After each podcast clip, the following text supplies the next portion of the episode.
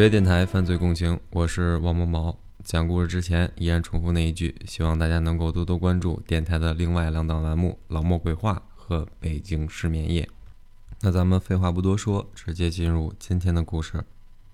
一九八四年一月十四日，日本新年刚过，一连串刺耳的警笛声打破了居民们平静的生活。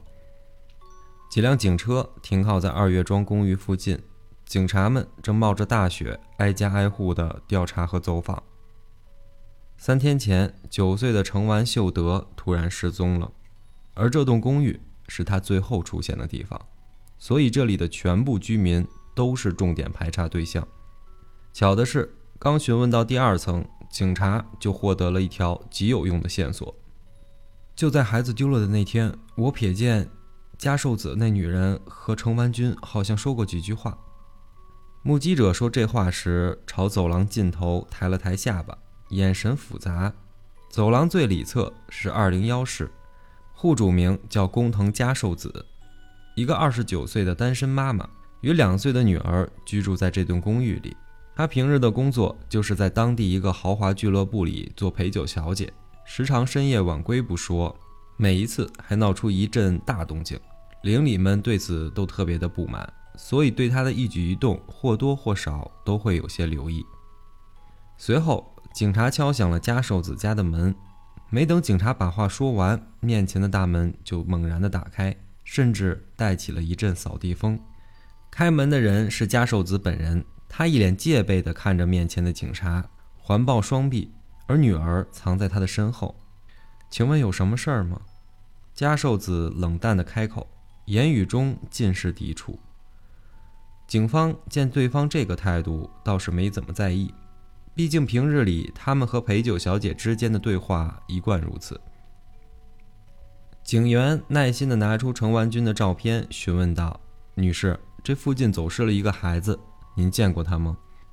加寿子伸手拿过那张照片，仔细地看了几眼，像是回忆起了什么，回答道：“我见过他。”前几天我准备回家，他跑过来问我渡边家怎么走，我就给他指了指，之后就再也没有见过了。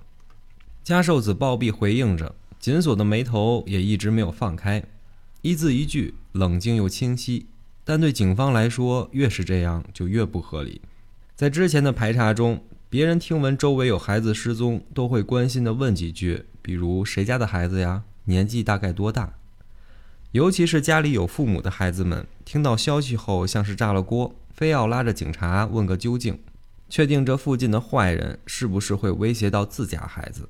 但加寿子却不一样，虽然他有个小女儿，但那事不关己、极力撇清自己的模样，着实让人怀疑，并且他言语间的“渡边”二字也让警方提高了警惕，因为这是除了家人之外唯一一个知道程完军要去渡边家的人。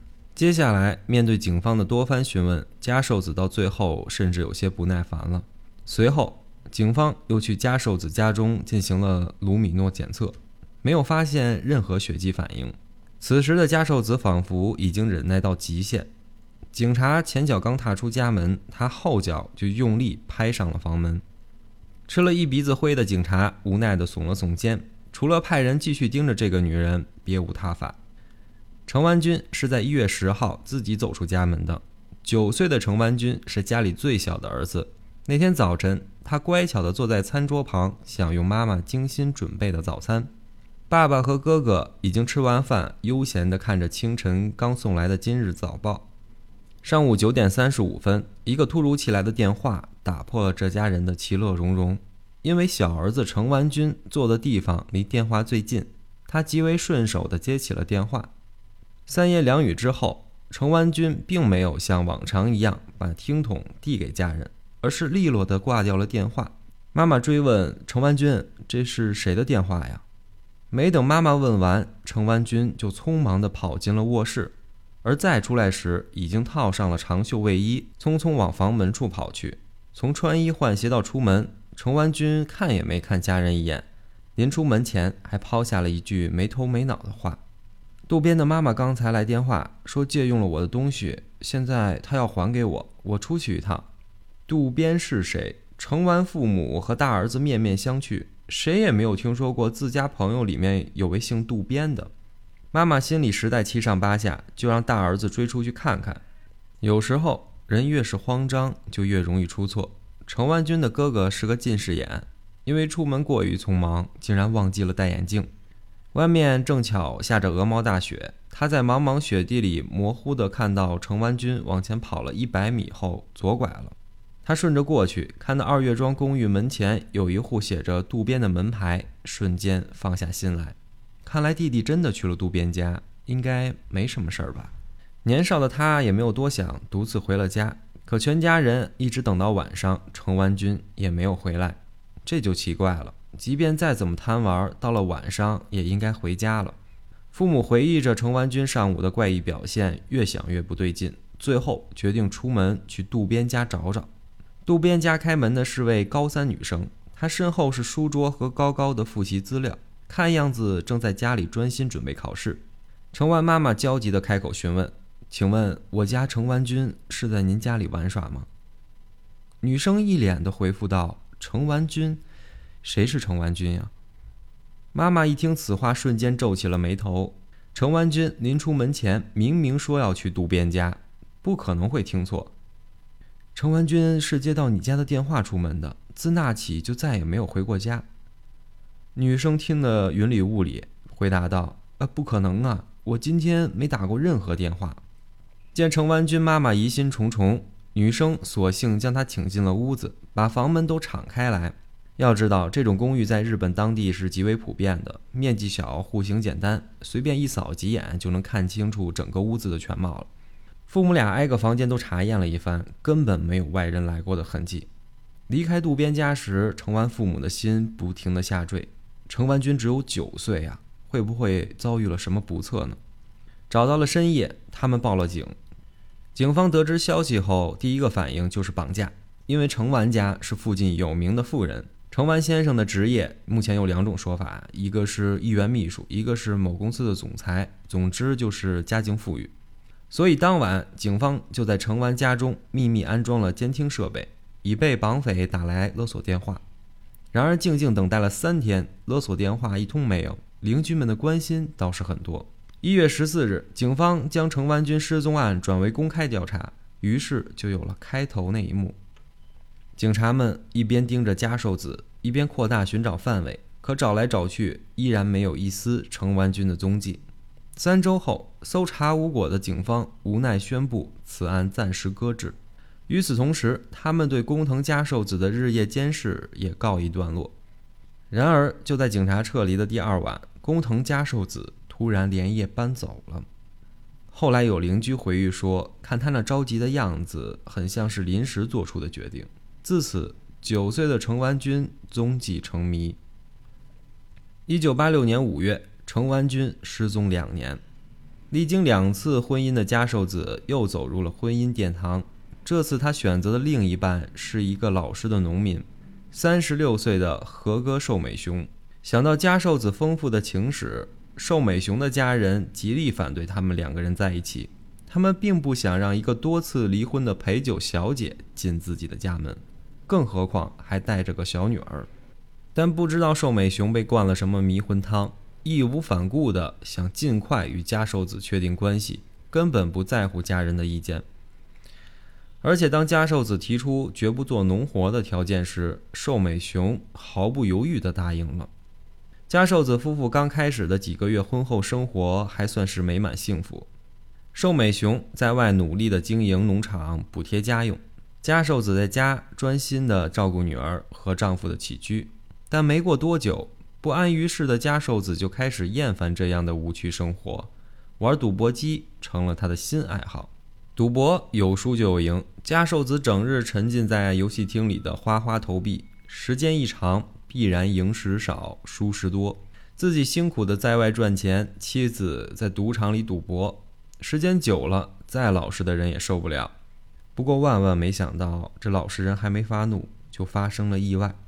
一九八七年十二月三十日凌晨三点，加寿子夫妇居住的二层农宅突发大火。滚滚浓烟铺天盖地，等消防员把火彻底熄灭后，发现睡在二楼的男主人已经不幸身亡，而女主人和女儿因为睡在一楼，在火灾发生后灰头土脸的及时逃了出来。后来，警方惊讶地发现，火灾受害者竟然是三年前被重点监视的工藤家寿子。不过，由于距离程万军失踪已经两年了，这次又是意外失火，警方刚开始并没有将两起案子联系起来。认为不过是个巧合，然而没过几个小时，警方就被打脸了，因为火灾现场疑点重重，矛头直指工藤家寿子。根据当晚目击者提供的线索，家寿子带着女儿逃出升天后，不仅穿戴的整整齐齐，手里还紧紧地捏着一个皮包，里面似乎装着很重要的东西，并且住在家寿子隔壁的邻居也发现了不对劲。邻居回忆道。我们家离加寿子家很近，他却没有来我们家报火警，而是跑去了大概三百米外的地方接电话。加寿子为何表现得像对火灾早有准备，并且要舍近求远的去报警呢？就在警方疑惑之时，保险公司给他们打来了电话。警官，我们要确认一下何哥寿美雄的死亡情况，他的家属今日提交了保险赔偿申请。而这个家属就是加寿子。原来，那个被加寿子紧紧攥在手里的皮包，里面装着的就是和歌寿美雄的保单，价值高达一亿九千万日元。而受益人一栏中，赫然签着工藤加寿子的大名。结合加寿子在火灾当晚的奇怪行为，警方开始怀疑这是一起故意纵火杀夫骗保案。毕竟，一对正常的夫妻定然不会在另一半不幸去世的第二天就立即去申请保险金赔偿，除非另有所图。带着这些疑问，警方开始进一步调查工藤和丈夫的关系。其实，婚后的寿美雄过得一点都不如意。有一天，他在门前的廊下喝闷酒时，曾和人抱怨说：“我感觉有那么一天，加寿子会杀掉我。”朋友干笑了几声，只当这一切都是他酒后的随意抱怨。如今一语成谶，大概那位朋友也没有想到，加寿子也许真就做出了杀夫骗保的恶事。因为加寿子有骗保嫌疑，保险公司以此为由拒不赔付。警方也在仔细调查火灾现场，但由于农宅起火的原因非常复杂，没有直接证据认定就是加寿子故意纵火，他的嫌疑也随之解除。这种无力感，警方在之前程湾军失踪时就深深体验过。如今这起疑似骗保案又是不了了之，这个加寿子到底还藏着多少秘密呢？直到半年之后，一袋人骨的出现解开了这个谜团。一九八八年六月，寿美雄去世后的半年，他的姐夫来到了火灾现场，准备收拾一下逝者的遗物。其实他在一开始就不太看好七弟的这段关系。寿美雄去世后，全家人一度怀疑是加寿子故意纵火，但警察偏偏没有找到任何有力证据，全家人只能眼睁睁地看着那个女人轻松离开。姐夫一边仔细地收拾遗物，一边感叹着寿美雄的不幸。然而，就在他准备离开时，仓库角落中一个装满东西的塑料袋引起了他的注意。姐夫没做多想，走过去，利索地打开了袋子。几秒之后，他被吓得瘫坐在地上，一堆被焚烧过的骨头赫然出现在他眼前，看起来很像是人骨。惊慌失措的姐夫赶忙报了警。后来经过法医鉴定，袋子中的人骨属于儿童，年龄不超过十岁。结论一出，在场的警察们都震惊不已，因为他们同时联想到了一个人——程万军。此时，距他失踪也有四年多了。当时失踪时只有九岁。程完军、工藤家寿子、儿童人骨，当这些信息交织在一起时，一个人们不愿意相信的真相已然浮出了水面。当地警方首先对二月庄公寓附近的住户进行了新一轮的走访调查。其中目击者称，在程完军失踪当晚，他曾看到家寿子偷偷摸摸将几个纸箱子搬出了公寓。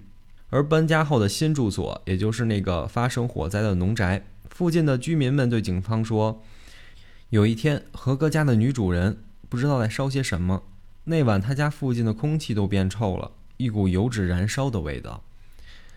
难道加寿子是先将程万军的尸体搬运到新住所，再实施的焚尸吗？随后，警方正式审讯了工藤加寿子。警方询问道：“仓库里的人骨是哪里来的？”加寿子回答道：“我不知道。”警方继续盘问：“当初那个男孩真的没有进入你家吗？”加寿子回答：“没有。”加寿子在审讯中全程口齿清晰，情绪平静，大方地抬头注视着警方。当一个无辜的普通人被怀疑杀人后，大多会情绪激动或者是惶恐，极力的解释和辩白。但加寿子没有，他在接受审讯时的神情和第一次走访时几乎一模一样，冷静且不屑，像是有备而来。很快，警方就知道了加寿子的自信来自何处。由于当时八十年代的 DNA 鉴定技术并没有如今这么发达，根本无法确认那袋人骨。就是属于程万军的。一面是矢口否认的嫌疑人，一面是不确定的证据。无奈之下，警方第三次解除了工藤家寿子的嫌疑，让他笑着离开了警局。到此，轰动日本的程万军失踪案再次被搁置。直到十年后，DNA 技术发展逐渐完善，一场没有硝烟的战斗也正式打响。一九九八年，程万军失踪的第十四年。这一年，DNA 鉴定技术取得了突破性进展，不少遗留的谜案也被破解。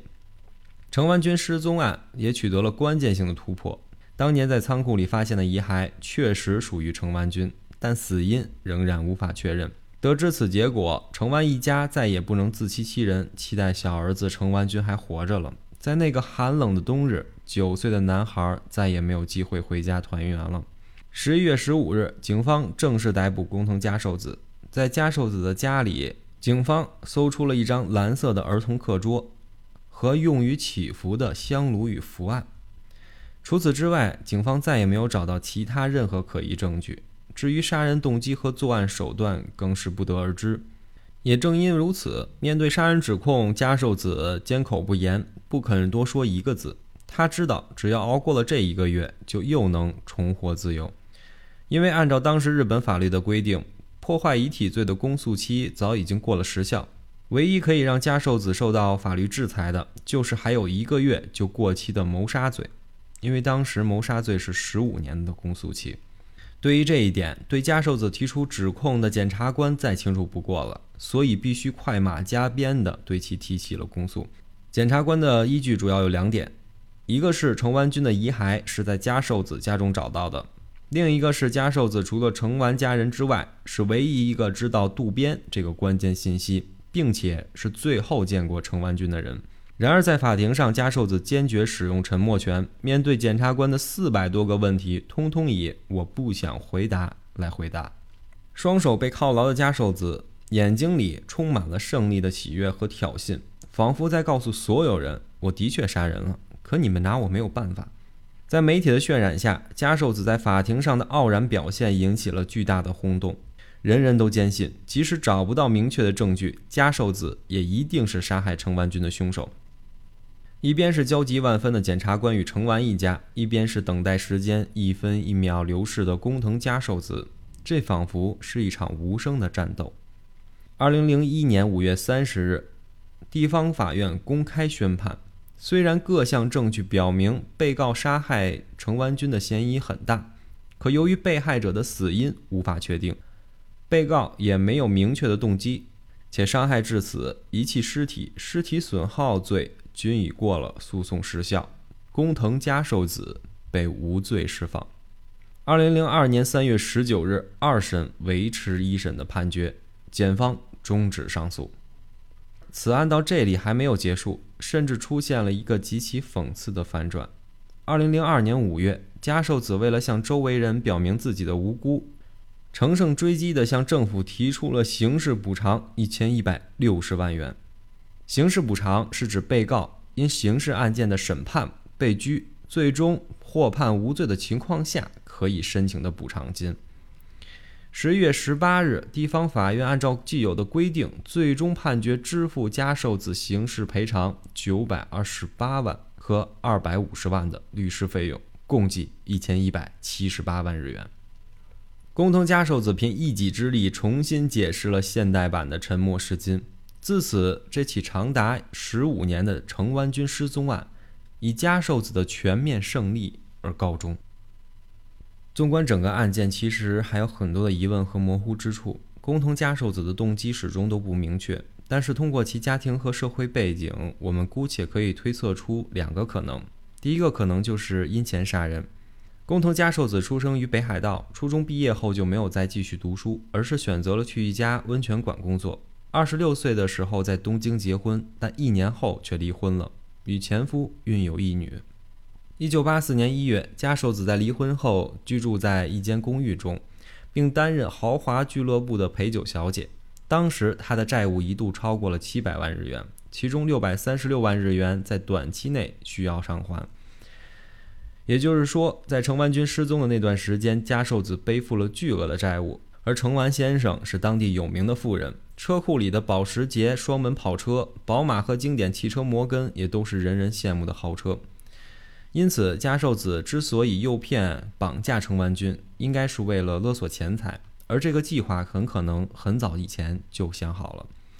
虽然陈万军是个孩子，但是对陌生人不可能没有丝毫的戒备心。加寿子之所以能够通过一个电话便把陈万军叫出来，很有可能是二人本来就相识。要知道，加寿子做过长时间娱乐场所的陪酒小姐，对于察言观色的技巧谙熟于心，所以加寿子改名渡边，利用自己的亲和力和两岁的女儿与陈万军在闲暇时频频互动，以此取得信任。在极为熟悉之后。利用一通电话把程万军喊至自己家中实施绑架。至于为何加寿子没有拨打勒索电话，反而杀害了程万军，或许是因为加寿子听闻了程万一家四处寻找程万军的风声，并且惊动了警察，因此他宁可放弃赎金，也不愿意冒因绑架被捕的风险。第二个可能就是雇凶杀人。工藤加寿子长期从事陪酒工作，又担任过豪华俱乐部的陪酒小姐。在工作当中，他很有可能认识了一些有权有势的客人。不管程万军的父亲是政府的高官，还是有名的富商，人际关系都极为复杂。在利益和权势的纠纷中，他的家人很有可能会被别人盯上。要知道，当时的家寿子入不敷出，债台高筑。若是此时有人愿意给他高额的佣金，让他秘密杀害程万军，他也很有可能为了还债答应下来。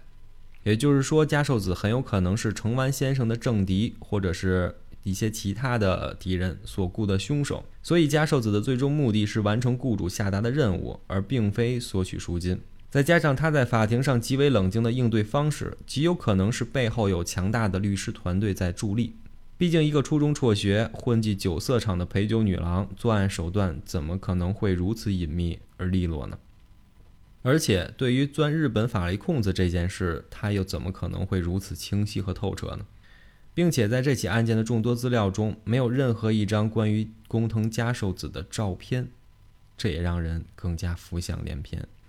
至于追溯期这个故事的话，如果大家之前看过柯南啊这些推理的动画片，可能对这个也有印象。在二零零四年，第一百五十六号法律修改了原刑事诉讼法第二百五十条，大大的延长了追诉的时效期，强化了对杀人、伤害致死、强奸等重大犯罪的打击力度。凶手被指控死刑的犯罪案件公诉时效由原来的十五年改为了二十五年。在二零一零年四月二十七日颁布并实施的经修订的刑事诉讼法，废除了杀人刑事犯罪的时效规定。改为无限期。法律绝非一成不变，相反，正如天空和海浪因风浪而起变化一样，法律也因情况和时运变化着。我们的故事就讲到这儿了。十月电台犯罪共情，我是王某某，我们下期不见不散。